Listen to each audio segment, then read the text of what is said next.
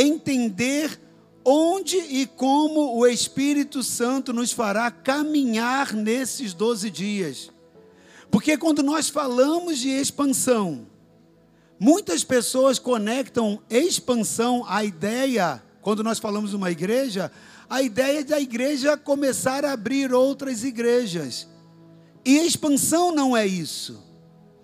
Essa condição, ela é apenas revela e ela retrata uma consequência de quando Deus resolve nos alargar. Porque aquilo que Deus coloca em nós, quando Ele nos faz expandir, é para podermos chegar em lugares e em pessoas que ainda não possuem o que nós já possuímos e que precisam. E que Deus quer nos usar como uma ponte, como uma referência.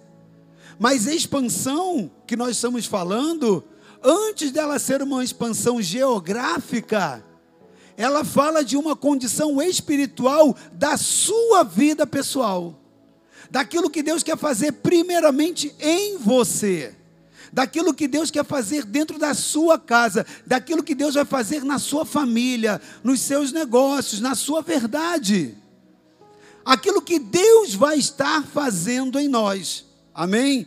Então eu quero hoje falar sobre romper a esterilidade, e eu quero ler com você um texto de Isaías, capítulo cinquenta e quatro, entre os versículos um e o versículo oito. Isaías cinquenta e quatro, de um a oito. Eu vou ler aqui no minha, na minha tradução, não sei se está na mesma ali, eu estou vendo, estou lendo na Ara, tá ok? Se tiver igual, a gente lê em consonância. Canta alegremente, ó estéril que não deixa luz. Exulta com alegre canto e exclama, tu que não tivestes dores de parto, porque são os filhos da mulher solitária, porque são mais os filhos da mulher solitária do que os filhos da casada, diz o Senhor. Alarga o espaço da tua tenda, estenda-se o toldo da tua habitação, e não o impeças.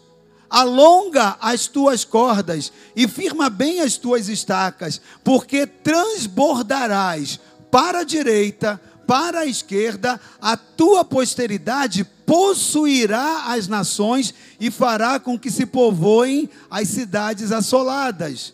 Não temas, porque não serás envergonhada. Não te envergonhes, porque não sofrerás humilhação, pois te esquecerás da vergonha da tua mocidade, e não mais te lembrarás do opróbrio da tua viuvez, porque o teu Criador é o teu marido, o Senhor dos exércitos é o seu nome, e o Santo de Israel é o teu Redentor. Ele é chamado o Deus de toda a terra. Porque o Senhor te chamou como a mulher desamparada e de espírito abatido, como a mulher da mocidade, que fora repudiada, diz o teu Deus.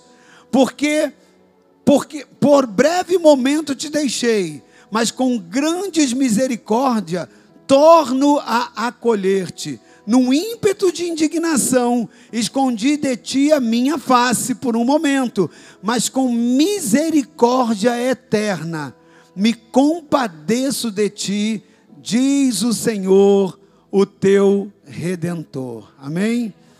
Querido, eu quero te trazer uma noção espiritual do contexto dessa palavra. Nós vemos um texto que começa com uma palavra profética a uma mulher, a figura de uma mulher, numa condição de esterilidade. E essa palavra para essa mulher vem convidando essa mulher para que ela possa cantar alegremente, porque Deus iria fazer um processo de restauração na condição de vergonha e de humilhação que ela estava passando. Uma palavra que chega na figura dessa mulher, dizendo que ela deveria exultar diante do Senhor, porque Deus faria algo maravilhoso. Deus romperia o processo em que ela estava se encontrando de esterilidade.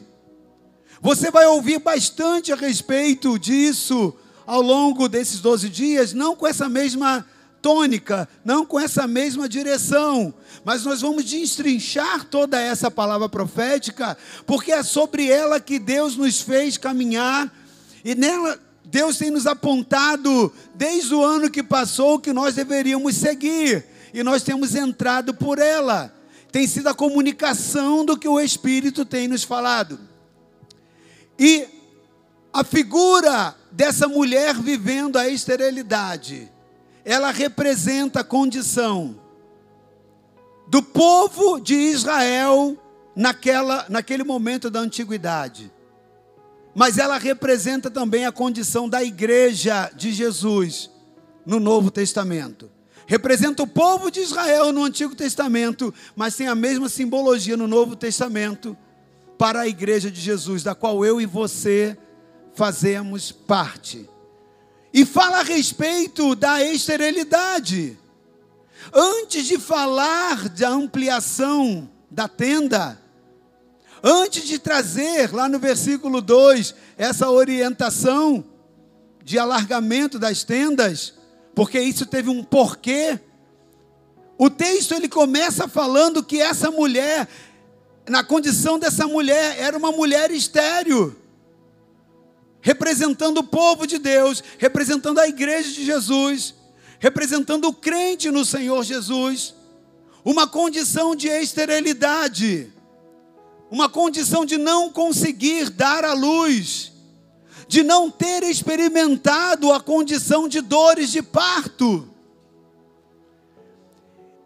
E essa palavra, que representa a esterilidade, fala, na verdade, da interrupção de um fluxo natural na vida da mulher. A impossibilidade de gerar vida. A impossibilidade de expandir a sua geração. A impossibilidade de dar à luz. Gerar, querido, na Bíblia, para uma mulher, principalmente para, na visão, na mentalidade de um judeu, é o sinal da bênção, é o sinal de saúde e de bênção. Então o texto ele usa a figura da mulher para indicar sim a condição da nação de Israel no Antigo Testamento, mas ele também ilustra a figura, a condição da, da mulher, é usada também no Novo Testamento para indicar a noiva de Cristo. E a condição daquela mulher, querido, é que ela estava numa condição de impedimento do seu fluxo natural de expansão. Ela estava impossibilitada de expandir a, na sua sucessão através da gestação de filhos, impedida de dar à luz à próxima geração.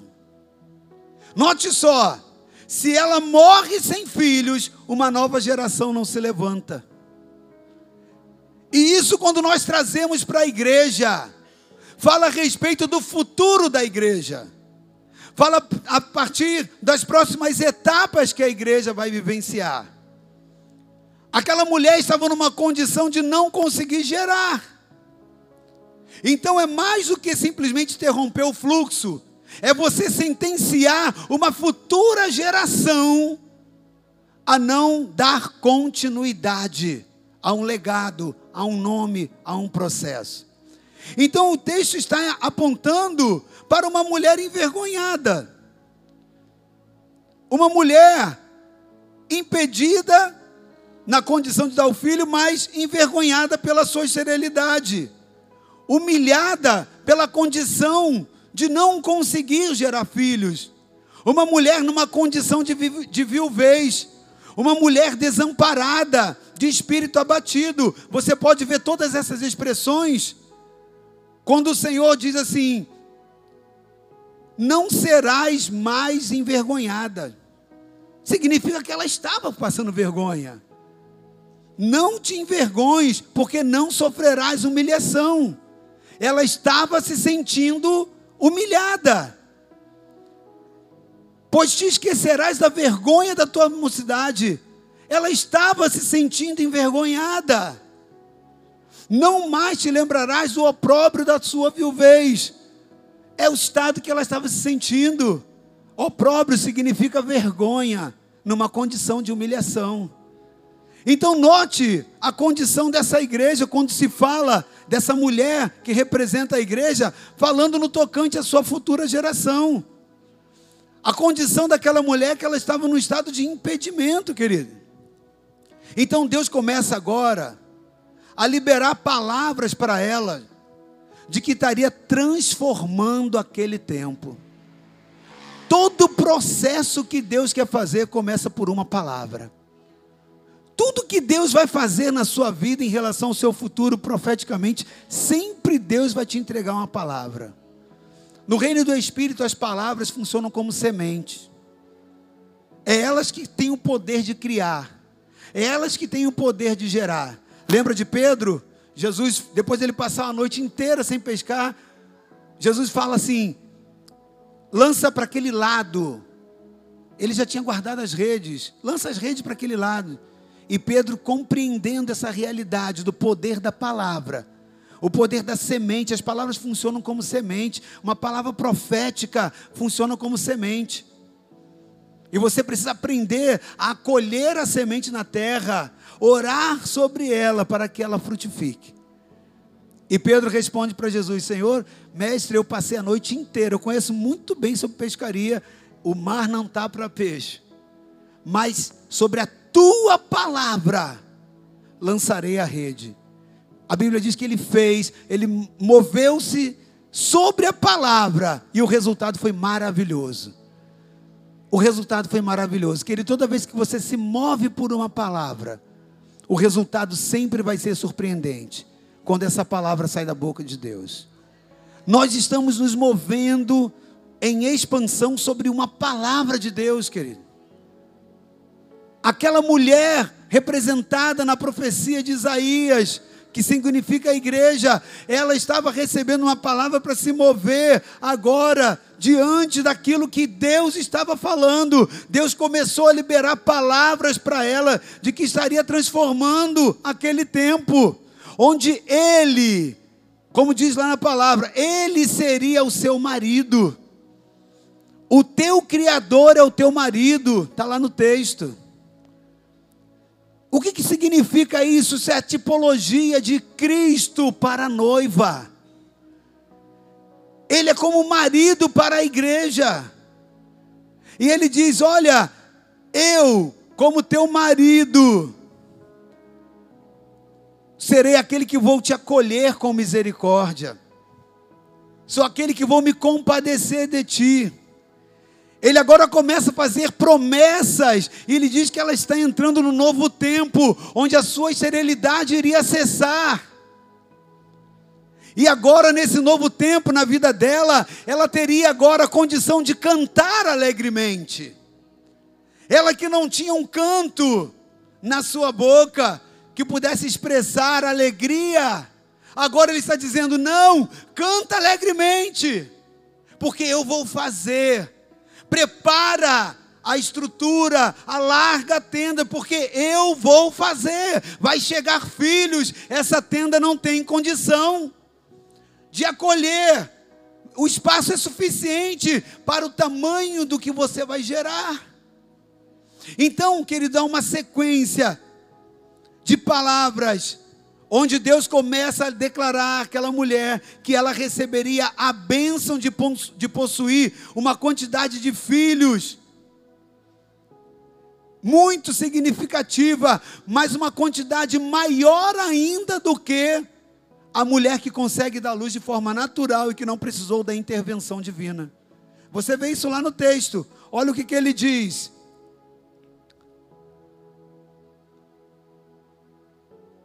Não temas e não, e não serás envergonhadas, não te envergonhes, porque não sofrerás humilhação, pois te esquecerás da vergonha da tua mocidade, e não mais te lembrarás do seu nome, não mais se lembrarás do opróbrio da tua viuvez, porque o teu Criador é o teu marido, O Senhor dos Exércitos é o seu nome, o Santo de Israel, o teu Redentor. Ele é chamado Deus de toda a terra, porque o Senhor te chamou como uma mulher desamparada e de espírito abatido, como a mulher da mocidade que fora repudiada.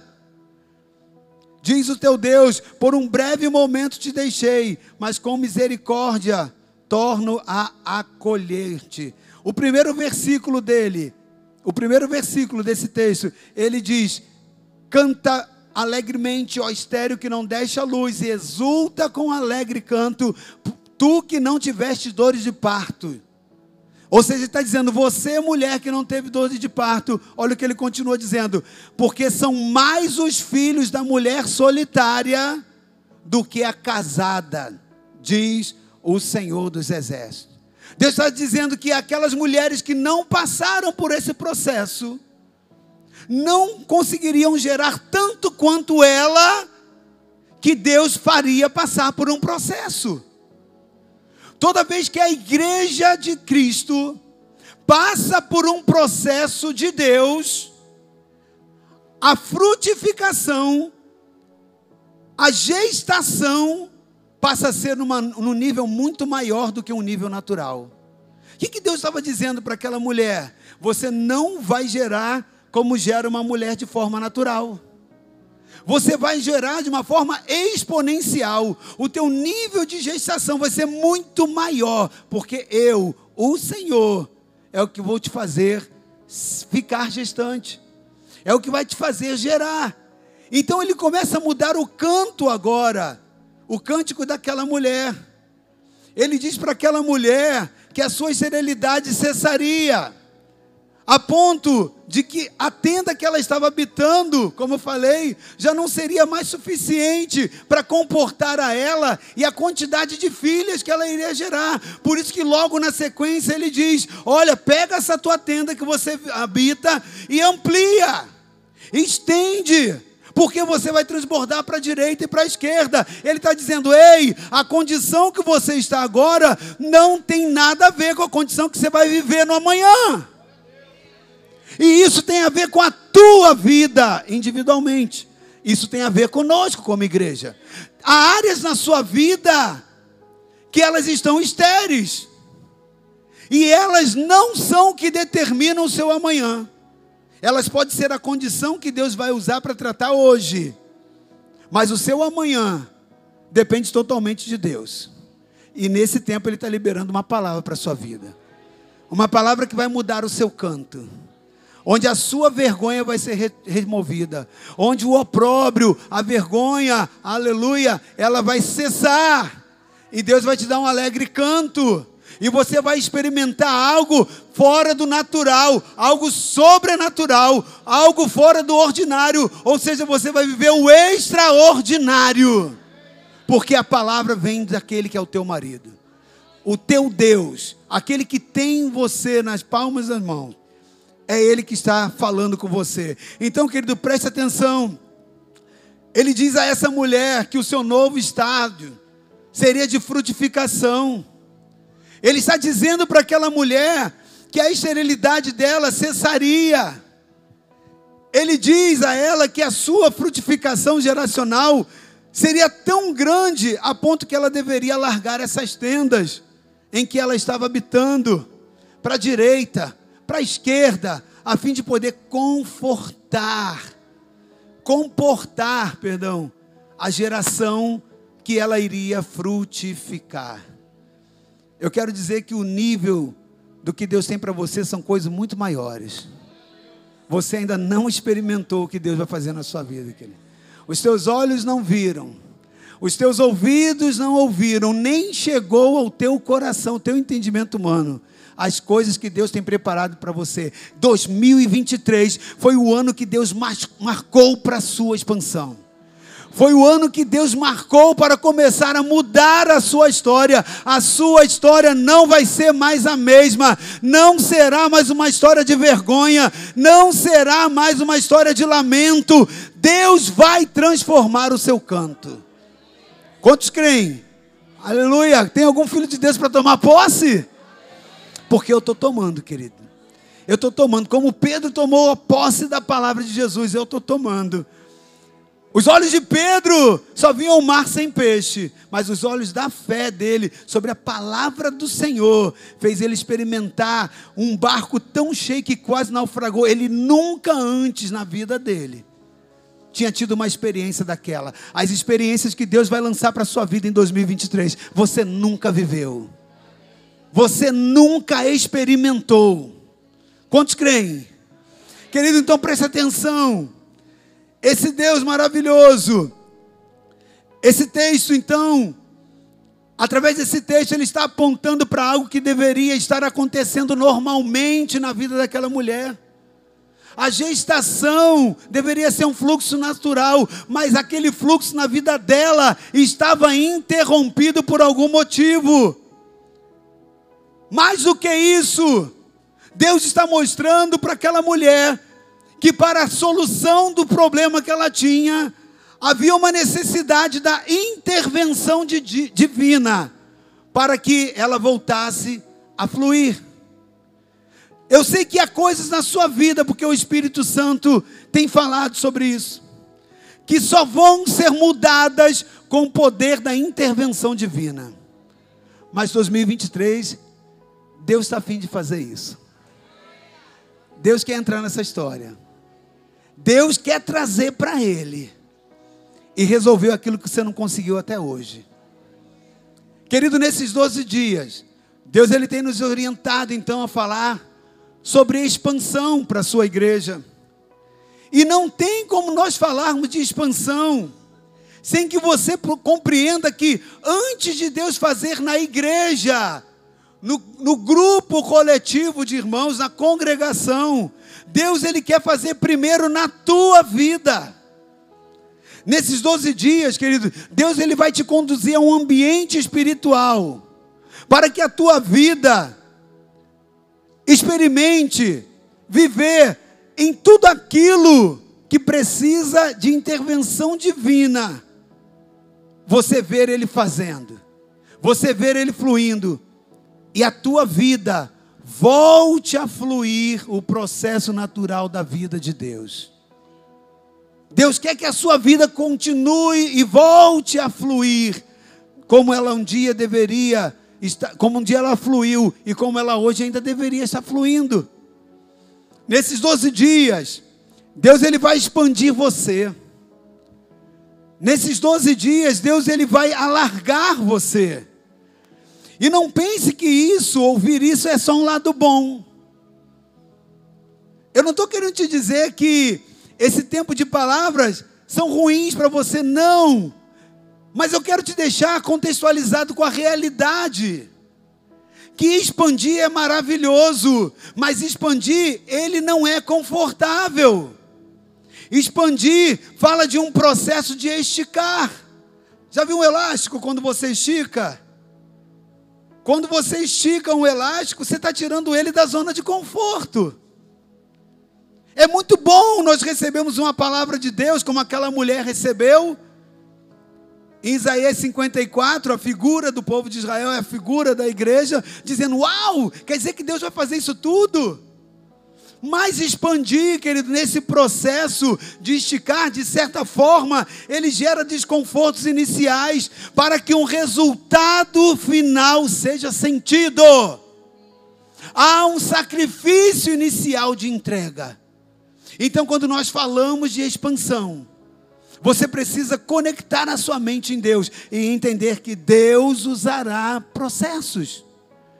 E muitas das vezes os processos, eles não são confortáveis, mas eles são necessários, para que Deus consiga organizar tudo aquilo que está em desacordo à vontade dEle. Nessa palavra inicial, eu quero te mostrar então, que Deus nesses doze dias, a partir desse, na verdade nesse ano, né, mas com a compreensão do que você vai alcançar nesses doze dias, Ele está te dizendo que Ele vai estar te esticando. Ele está dizendo para nós, Igreja Batista Filadélfica em Vila Velha, que Ele estará nos esticando. E isso inclui você, querido, porque você faz parte desse corpo. Ele está dizendo que nesses dias, o que significa que inicialmente Ele nos levará para um lugar de desconforto, um lugar de insatisfação. como aquela mulher, aquela mulher estava numa condição desconfortável, insatisfeita com a condição que ela, não estava, que ela estava. Qual é a mulher que, impedida de gerar, fica numa situação confortável? Ninguém. Mas essa condição de desconforto, de insatisfação, é para que nós possamos nos deparar com algumas coisas em nossas vidas, que nós possamos olhar de frente em algumas áreas da nossa vida que não estão fluindo de forma natural e que precisam de uma intervenção divina para fluir. Então você veio para o lugar certo nesses doze dias. Você veio para o lugar certo para que você entenda o propósito de Deus e o, o processo que Ele vai realizar na sua história. Querido, depois desses doze dias, eu posso te afirmar que você não será mais o mesmo.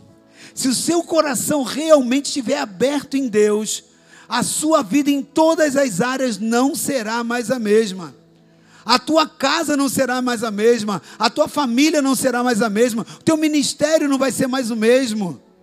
Por quê? Porque Deus te fará romper em, as, em áreas em que os fluxos naturais da bênção estão interrompidos na sua vida.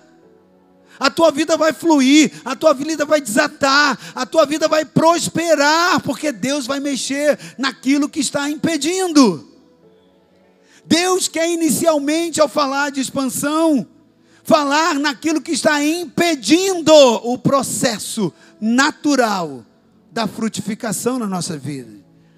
Deus, Ele vai tirar você para fora da tenda, querido. Para que você alargue a tenda, você tem que sair de dentro dela. Que de dentro da tenda você não consegue alargar. Deus está dizendo: ei, você quer expandir? Você quer crescer? Você quer gerar muitos filhos? Tem trabalho a fazer. Você não pode ficar deitadinho na, na tenda, que tem gente que não levanta nem para orar, né? Ah, deixa eu orar deitado mesmo, que é mais fácil. Não é que essa oração deitado Deus não ouça, não é isso. Mas muitas das vezes indica a condição de que nós queremos fazer de relação com Deus. Deitado, em berço esplêndido, Deus que faça por mim. Não, querido. Ele diz: alarga a tua tenda, é uma ordem para você. Estenda as cordas, estica, dá trabalho, exige força. Deus vai fazer? Vai fazer, mas depende da sua resposta. Deus vai mudar a realidade que você está vivendo, querido, e vai te fazer expandir. Você crê nisso? Você crê nisso mesmo? Então diga para quem está ao seu lado: Deus vai te fazer expandir, mas precisa do seu esforço. Você está disposto? Pergunta para Ele.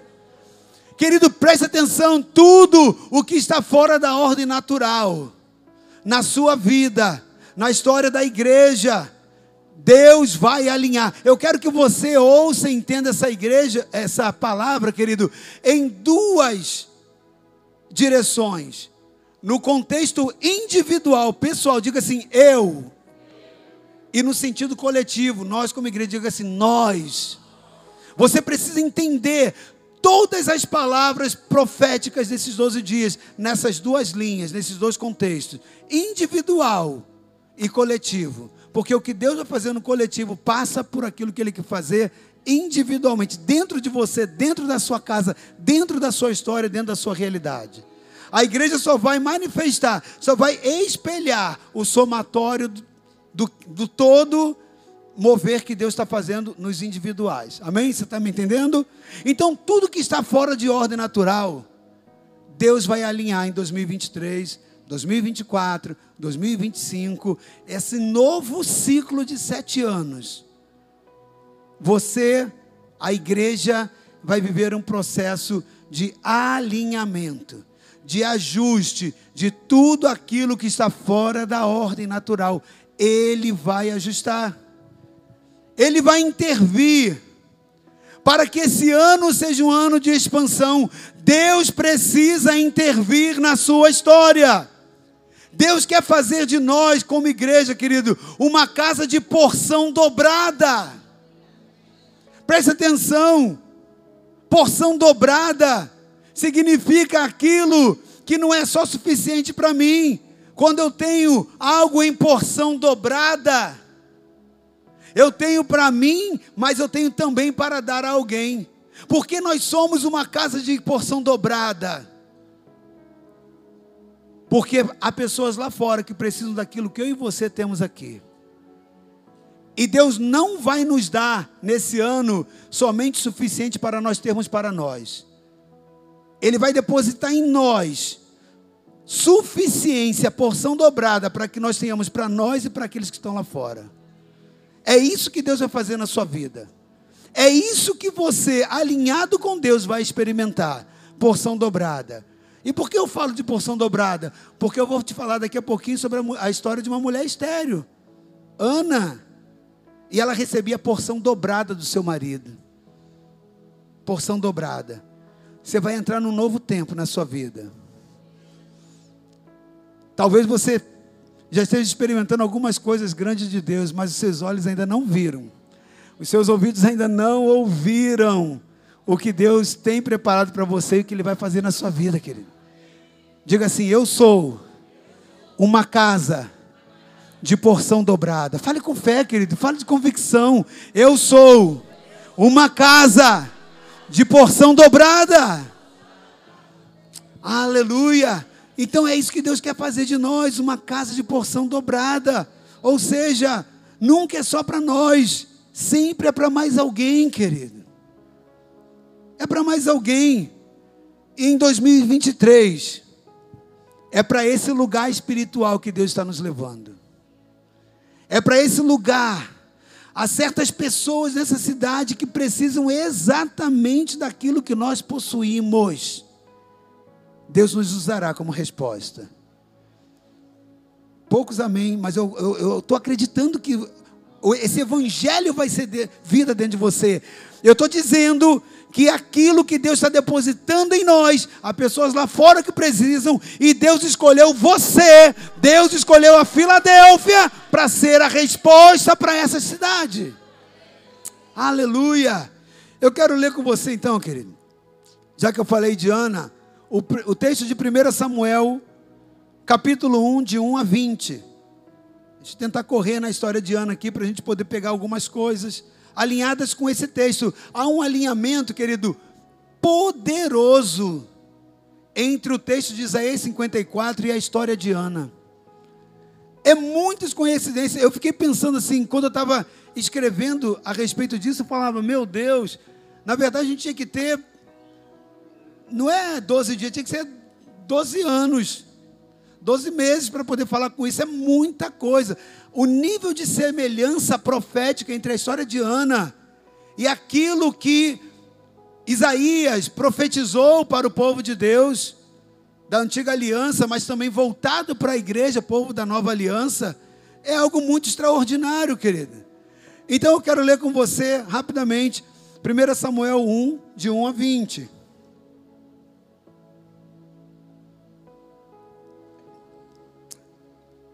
Houve um homem de, Ramat, de Ramataim Zofim, da região montanhosa de Efraim, cujo nome era Elcana, filho de Jeroão, filho de Eliú, filho de Toú, filho de Zuf, Efraimita. Tinha ele duas mulheres, uma se chamava Ana e a outra Penina. Penina tinha filhos, Ana, porém, não os tinha. Este homem, Elcana, subia da sua cidade de ano em ano a adorar e a sacrificar ao Senhor dos Exércitos em Siló. Estavam ali os dois filhos de Eli, Rofni e Finéias, como sacerdotes do Senhor. No dia em que Elcana oferecia o seu sacrifício, dava ele porções deste a Penina, sua mulher, e a todos os seus filhos. A Ana, porém, dava porção dupla, porque ele a amava, ainda mesmo que o Senhor a houvesse deixado estéril. Quem a deixou estéril, querido? Quem a deixou estéril? Satanás? Ainda que o Senhor a houvesse deixado estéril. A sua rival a provocava excessivamente, para a irritar, quando o Senhor lhe havia cerrado a madre. O Senhor lhe havia cerrado a madre. Assim o fazia ele de ano em ano, ou seja, Elcana, né, no sacrifício. E todas as vezes que Ana subia à casa do Senhor, a outra, Penina, a irritava, pelo que chorava. Ana chorava e não comia. Então Elcana, seu marido, lhe disse: Ana, por que choras? E por que não comes? E por que estás de coração triste? Não te sou eu melhor do que dez filhos? Após terem comido e bebido em Siló, estando Eli, o sacerdote, assentado numa cadeira, grave isso, Eli estava assentado numa cadeira, depois eu te falo sobre, e assentado numa cadeira, junto a um pilar do templo do Senhor, levantou-se Ana, e com amargura de alma, orou ao Senhor, e chorou abundantemente. Guarde também essas três ações de Ana, ok? Volta lá no versículo. Ana, ela com amargura de alma, amargurada, ela ora ao Senhor e ela chora abundantemente, ok? E fez um voto dizendo: Senhor dos exércitos, se benignamente atentares para a aflição da sua serva. Então ela está dizendo que ela estava aflita. E de mim te lembrares. Ela estava dizendo que ela estava se sentindo esquecida. E da tua serva não te esqueceres, e lhe deres um filho varão. Ao Senhor o darei por todos os dias da sua vida. E sobre a sua cabeça não passará navalha. Demorando-se ela a orar perante o Senhor, passou Eli e observava-lhe o movimento dos lábios. Porquanto Ana só no seu coração falava, os seus lábios se moviam, porém não se lhe ouvia voz nenhuma. Por isso Eli, o sacerdote, está sentadinho na cadeira, a teve por embriagada. E lhe disse: até quando estarás tu embriagada? Aparta-te de ti esse vinho. Porém Ana respondeu: não, Senhor meu, eu sou mulher atribulada de espírito. Note como essa mulher sentia na sua alma: eu sou atribulada de espírito, não bebi nem vinho nem bebida forte, porém venho derramando a minha alma perante o Senhor. Não tenhas, pois, a tua filha por, ser, por a tua serva por filha de Belial, porque pelo excesso da minha ansiedade, diga excesso de ansiedade, e da minha aflição, diga aflição, é que tenho falado até agora. Amargurada de espírito, excesso de ansiedade e amargurada, aflita, era a condição que ela se declarava. Então lhe respondeu Eli: vai-te em paz, e o Deus de Israel te conceda a petição que fizeste. Eli agora entende de Deus o processo e libera a palavra profética. E o que acontece? E disse ele, e disse ela: ache a tua serva mercê diante de ti. Assim a mulher se foi seu caminho e comeu, e já o seu semblante não era triste. Levantaram-se de madrugada e adoraram perante o Senhor, e voltaram e chegaram à sua casa em Ramá. Elcana coabitou com Ana, sua mulher, e lembrando-se dela o Senhor, ela concebeu, e passando o devido tempo, teve um filho, que chamou Samuel, pois dizia: do Senhor o pedi. Querido, eu gostaria que você desse uma salva de palmas ao Senhor, que realizou essa obra poderosa, com todo o coração, com mais forte, querido. Talvez você não consiga compreender, mas Deus vai te levar a esse nível de entendimento. Querido, essa é uma tipologia, exatamente do que estava acontecendo em Isaías, na profecia que Isaías estava dando, em Isaías cinquenta e quatro. A condição que Ana se encontrava de esterilidade, de não conseguir frutificar, ela é a representatividade do nível que muitas pessoas hoje se encontram. E por não verem resultados satisfatórios na sua vida, talvez por não verem respostas, note que a Bíblia diz que Elcana subia de ano em ano. Ana já orava por um filho de ano em ano. Mas aquele ano específico foi um ano que Deus entrou na história e falou: ei, agora eu vou dar um basta nessa situação. Agora eu vou ouvir a sua oração. Agora eu vou entrar e vou gerar um novo tempo e você vai expandir. De ano em ano, ela subia, eles subiam para adorar e sacrificar em Siló. De ano em ano, ela recebia a porção dobrada. Mas a porção dobrada da terra não a satisfazia mais. Já não supria mais internamente o nível do que ela precisava de cura na sua emoção. Por mais que ela recebesse do seu marido porção dobrada, aquilo não a preenchia. Ana começou a compreender que aquilo que ela precisava só podia vir do alto. Por isso que ela começou a orar. Sabe, às vezes a gente fica com a expectativa aqui na terra de ser suprido por pessoas, de ser suprido por quem está ao nosso redor, achando que aquilo dali é suficiente, mas chega um momento que Deus nos leva a um limite, de compreender que por mais que você consiga qualquer coisa de qualquer pessoa, Elcana, a Bíblia diz que ele a amava. Tem momento que nem o amor de quem está ao seu lado, ele te satisfaz. Há momento que Deus te leva para um nível que você só pode se sentir satisfeito com aquilo que vem dele. É isso que Deus começa a fazer na sua vida. É isso que Deus está provocando na vida de muitas pessoas. Pessoas que, por mais que estejam recebendo porção dobrada, por mais que estejam recebendo carinho e o afeto de quem anda, quem caminha junto e que ama,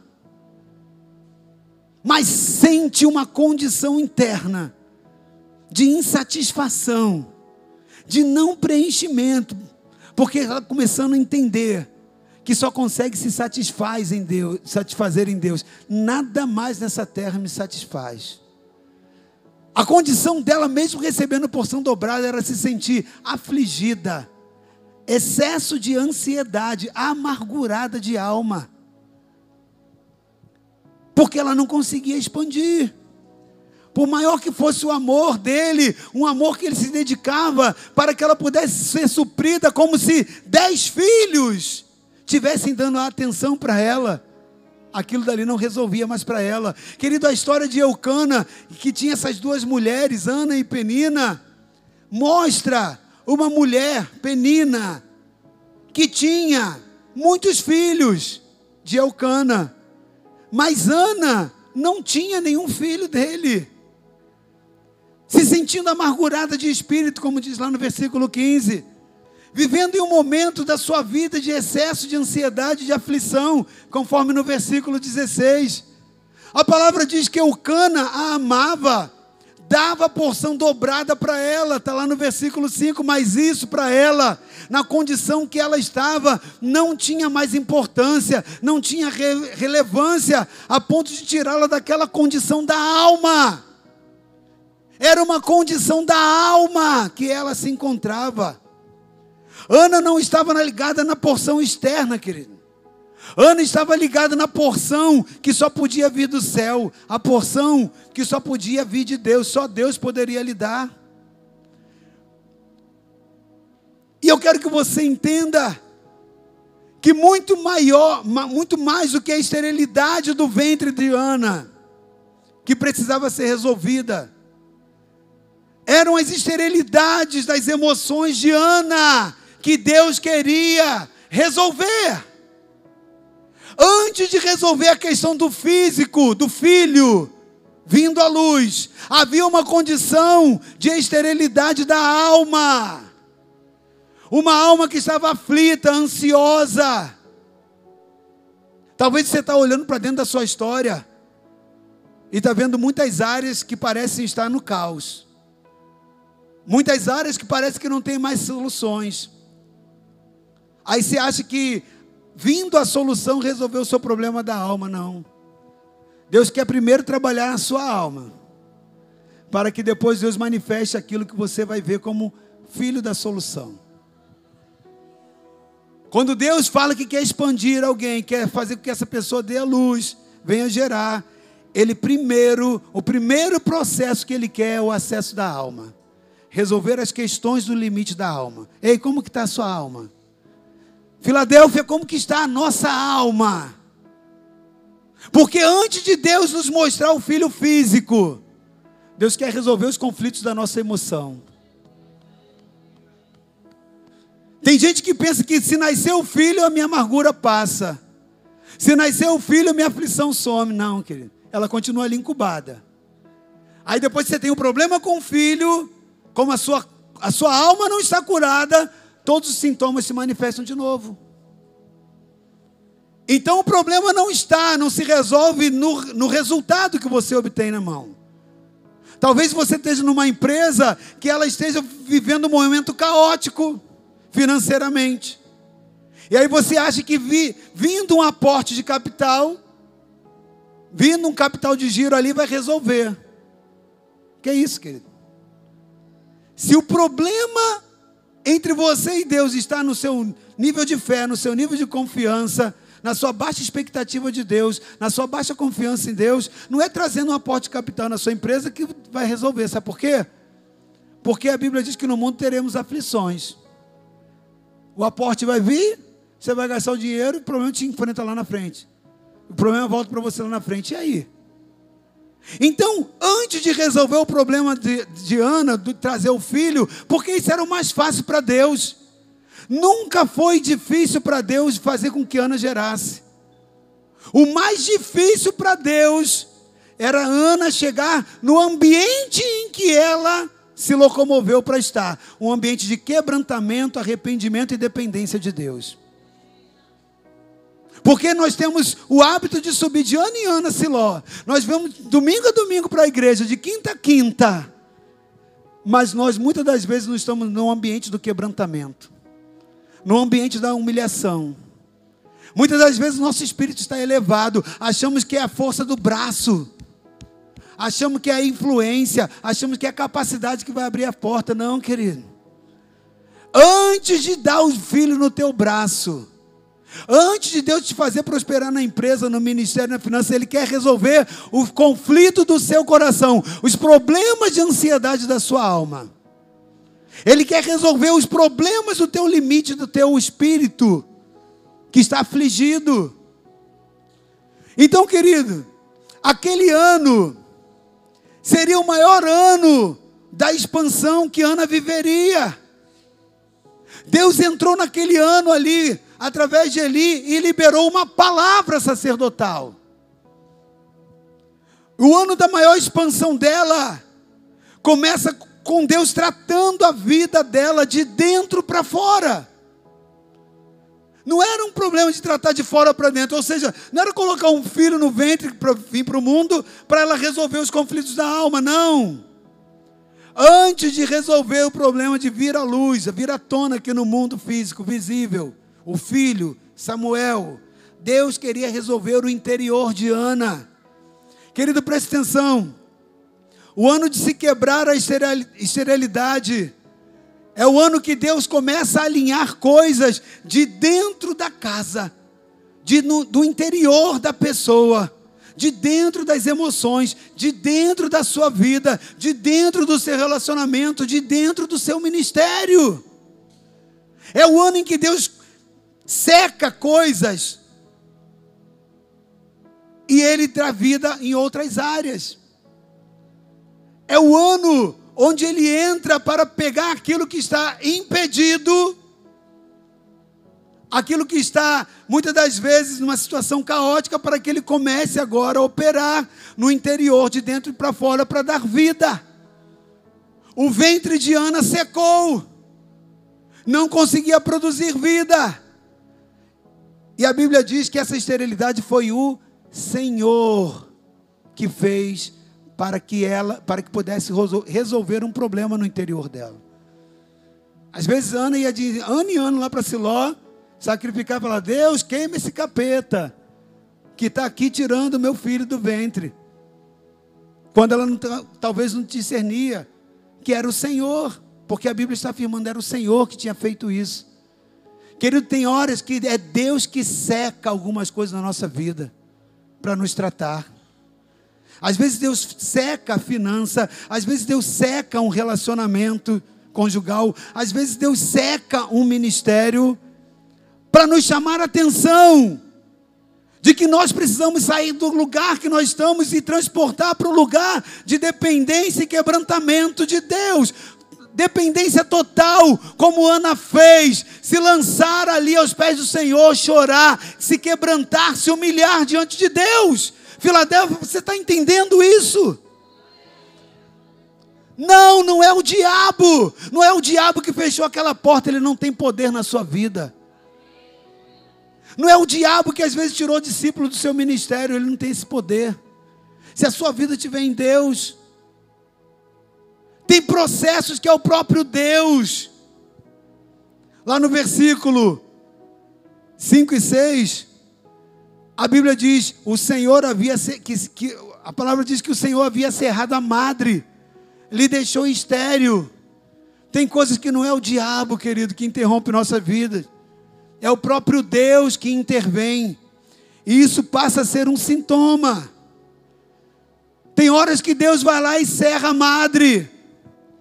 Tem hora que Deus vai lá e seca a fonte. Para quê? Pergunta para mim, para quê? Para nos dar um sinal, querido. São sintomas que vêm para nos dar um sinal de que nós precisamos dar atenção para algo que está errado, fora de posição, desajustado do propósito de Deus. Você está entendendo? Tem hora que Deus vai secar teu ministério. Tem hora que Deus vai secar a tua frutificação. Tem hora que Deus, como igreja, para nós vai nos secar, vai nos impedir, vai nos tirar. Para quê? Para mostrar, ei, tem algo errado. É um sintoma. Querido, preste atenção. Quando você vê que alguma coisa na tua vida não está fluindo bem, para e observa com olhos espirituais, se isso não é um sinal de Deus, se isso não é Deus te dizendo, ei, tem algumas coisas que não estão fluindo bem em você, preste atenção nisso. Isso pode indicar, querido, ser Deus agindo para te empurrar para aquele lugar que Ana encontrou. Lugar de choro, lugar de quebrantamento aos seus pés, lugar de entrega total. Você está compreendendo isso, querido? Tem muitas coisas que já começaram a secar na vida de muitas pessoas, muitas coisas que já não estão fluindo mais há algum tempo, são coisas que estão ficando interrompidas. Isso é um sinal de Deus. Se tem coisas interrompidas na sua vida, é um sinal que Deus está dando a você. E você precisa ter um entendimento que isso está apontando para coisas que Deus quer e que precisa fazer dentro de você. A esterilidade, ela é um sinal que aponta que Deus quer ajustar alguma coisa.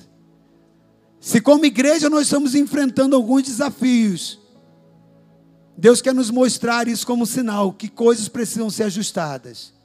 Coisas precisam ser ajustadas naqueles que estão aqui no altar.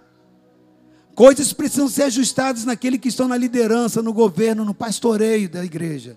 Coisas precisam ser ajustadas naqueles que estão na liderança de G C, de célula. Coisas precisam ser ajustadas naqueles que estão na dança, na adoração. Coisas precisam ser ajustadas naqueles que estão na porta de entrada, no start, ali na porta de entrada, na diaconia, no serviço da igreja.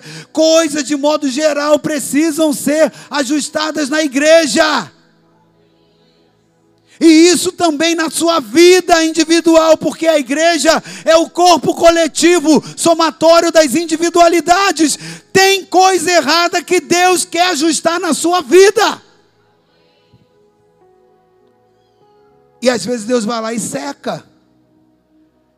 A Bíblia diz lá em primeira Reis capítulo dezessete, conta a história de Elias. Elias, um grande homem de Deus. E agora ele vai habitar no lugar onde tinha um ribeiro, um riacho, um ribeiro chamado Querite, de um lugar chamado Querite. Um lugar de zona de conforto. A Bíblia diz que todos os dias, quando você vai lá ler em primeira Reis dezessete, Elias chegava no ribeiro e ia tomar água, pegar água para consumir. E aí, Deus, quando quis intervir na vida de Elias, começou a secar o ribeiro. Elias chegava lá, o ribeiro estava de um jeito, pegava água, levava, tomava e consumia. Voltava no dia seguinte, o ribeiro estava diminuindo. Ia, consumia água, voltava no dia seguinte, consumindo. E ele ia consumindo, definhando, definhando, até ficar um filete de água e até depois virar somente lama. Secou a fonte. Deus secou o ribeiro, permitiu com que o ribeiro secasse, diminuísse, até que secou totalmente. Preste atenção, o ribeiro de Querite era um lugar especial para Elias, para o profeta. Valia muito para a vida dele, porque era daquele ribeiro que ele tirava água, mas ele também tirava o sustento para a sua vida. Mas quando você vai ler a história, você vai ver que foi quando o ribeiro seca, que Deus manda Elias sair daquele lugar, e diz: Elias, sai daí e vai para Sarepta. E Elias vai na, ob- na obediência da voz de Deus, e ele diz: quando você chegar lá, uma viúva é que vai te sustentar. Querido, as viúvas, elas precisavam ser sustentadas e não sustentar ninguém. O que, que é aquilo? É um processo que Deus inaugurou na vida de Elias, secando um ribeiro. Aquele ribeiro, ele dava para ele pão, dava para ele água, dava para ele alimento, mantimento, manutenção. E Deus agora seca a fonte para que ele saísse daquela zona de conforto. O ribeiro de Querite era a zona de conforto de Elias. Sabe por quê? No ribeiro de Querite ele não precisava ouvir a Deus em nada. Tinha tudo. Tinha pão, tinha água, tinha fabricação, todas as necessidades. Tudo circulava em torno daquele ribeiro. Tinha carne, tinha tudo. Porque onde tem água tem vida, produz tudo. Ele não precisava ouvir Deus. E Deus queria falar com Elias. Então o que, que ele faz? Seca a fonte. Quando Deus quer falar com uma igreja, quando Deus quer falar com uma pessoa, Deus seca a fonte. Talvez estejam fontes secadas na sua vida. Há áreas na sua vida que a fonte secou. O que, que é isso? Deus quer falar contigo. Deus provocou Elias sair da zona de conforto. Para quê? Para ele morrer ali? Não. Vai para o lugar de milagre. Vai lá para Sarepta. Ele chega lá e ele passa pelo mesmo processo de Ana, vai se humilhar.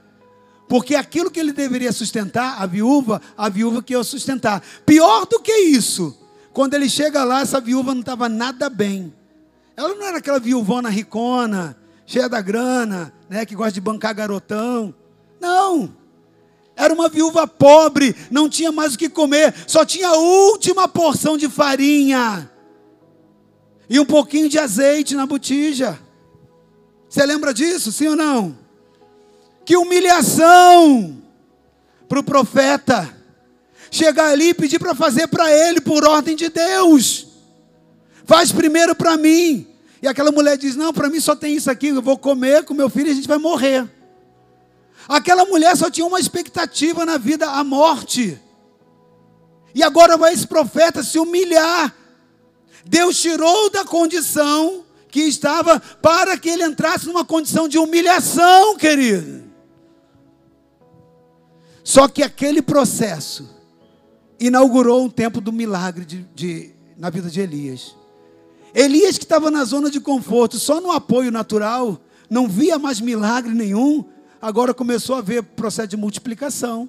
Multiplica a farinha, multiplica agora o azeite, produz milagre, começa a se relacionar com Deus. Ei, querido, presta atenção, presta atenção, quando o ribeiro seca, e Deus manda aquele profeta em direção a Sarepta, era para inaugurar um tempo de milagre na vida dele, tempo de multiplicação de azeite. Talvez você está pensando que Deus secou a fonte para você, porque Ele odeia a sua vida, porque Ele não está nem aí com as suas emoções. Nada disso, querido. A sua vida está nas palmas da mão do Senhor. A vida dessa igreja está nas palmas da mão do Senhor.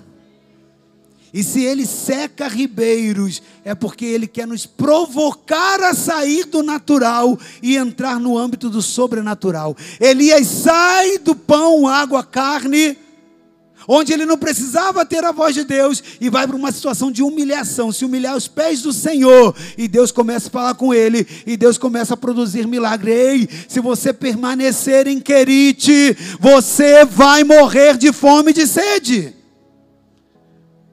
Quando Deus seca uma fonte, se você não entender Deus, que Deus quer de você movimento, você morre no lugar da fonte, e a fonte seca, e você seca junto com ela. Deus provoca fechamento de fontes para quê? Para que nós possamos nos movimentar na direção da vontade dEle. Ele vai lá e seca o seu ministério, Ele vai lá e fecha uma porta, Ele vai lá e fecha a sua, a sua finança, Ele vai lá e fecha uma realidade familiar.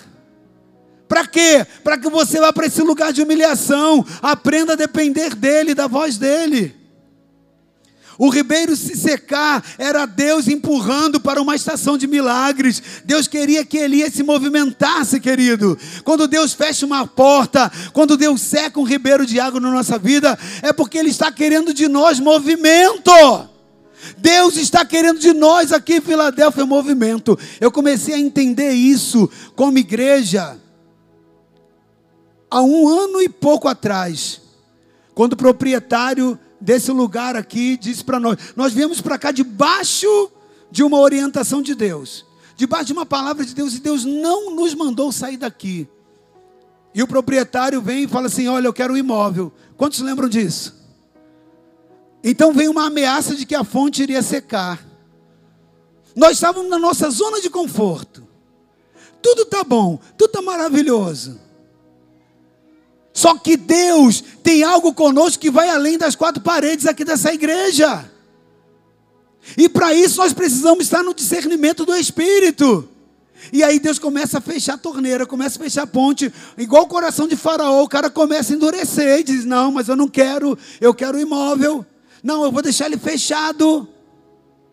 O que, que é isso, querido? É Deus falando conosco. A zona de conforto, saia da zona de conforto, entre num ambiente de humilhação, de busca. Rapidinho, o que nós fizemos? Intensificamos a oração, lembra? Oração, clamor, sobe monte, sobe não sei o quê, e aí o coração do cara muda. Aí Deus está falando: ei, isso é só um sinal, hein? Isso é só um sinal. Porque o que não pode acontecer é nós agirmos, Deus reagir e depois a gente voltar para a zona de conforto.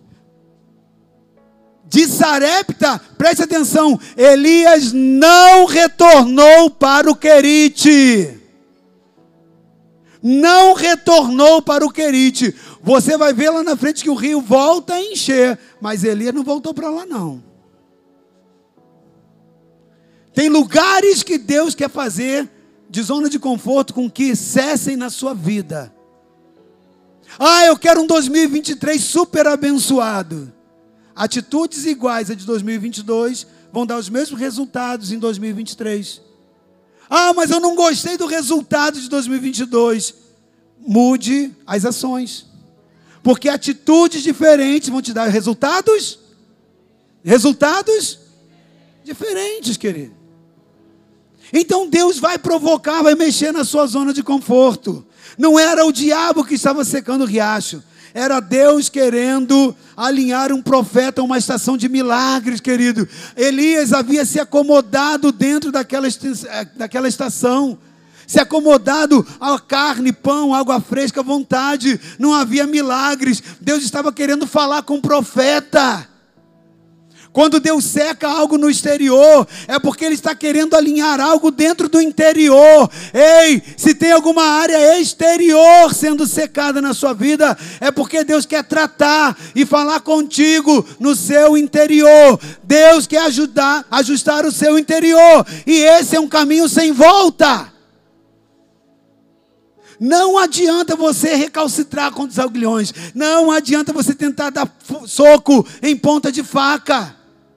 Não adianta você continuar com as mesmas atitudes humanas, terrenas. Deus está te chamando para um caminho de humilhação. Faz como Ana, se lança nos pés do Senhor.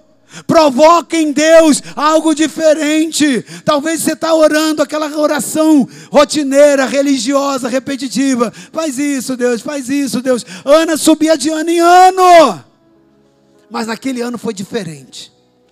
Ela deixou Deus tratar o coração dela. Ah, querido, quando você Deus, deixa Deus entrar naquela área, quando você deixa Deus te conduzir para o lugar de quebrantamento, a mudança da história começa. Deus quer começar a mudança da história na Filadélfia de Vila Velha. Deus quer começar a história, uma mudança significativa. Nós viemos nos sete primeiros anos com crescimento muito significativo, batizando, batizando, batizando, ganhando, discipulando. Jamais com pessoas chegando e falando: olha, pastor, apóstolo, estou indo, Deus está me conduzindo, Deus está me conduzindo. Querido, ninguém falou assim: ó, oh, estou indo para o mundo, ou porque eu estou é, é, abandonando, estou indo para um outro lugar porque eu quero na minha carne. Não, todo mundo é a mesma palavra: Deus está me conduzindo a servir em tal lugar, Deus está me conduzindo. Senhor, o que, que é isso? O que, que é isso que nós não experimentamos como igreja? E Deus começa a falar: eu estou secando a fonte, para que vocês entendam que dependem de mim, para que vocês entendam onde eu quero lançar vocês. Vocês estão como no ribeiro de Querite, tem pão, tem carne, tem água.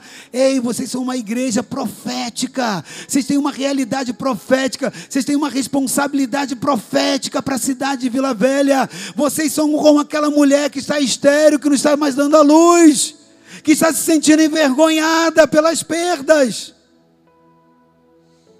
Mas é tempo de você se lançar aos pés, é tempo de nós como igreja. E querido, como eu disse, antes de Deus nos alinhar como igreja, Deus quer nos alinhar individualmente. Quantos estão dispostos a passar pelo processo de Deus? Fique de pé nesse momento, querido. Fique de pé.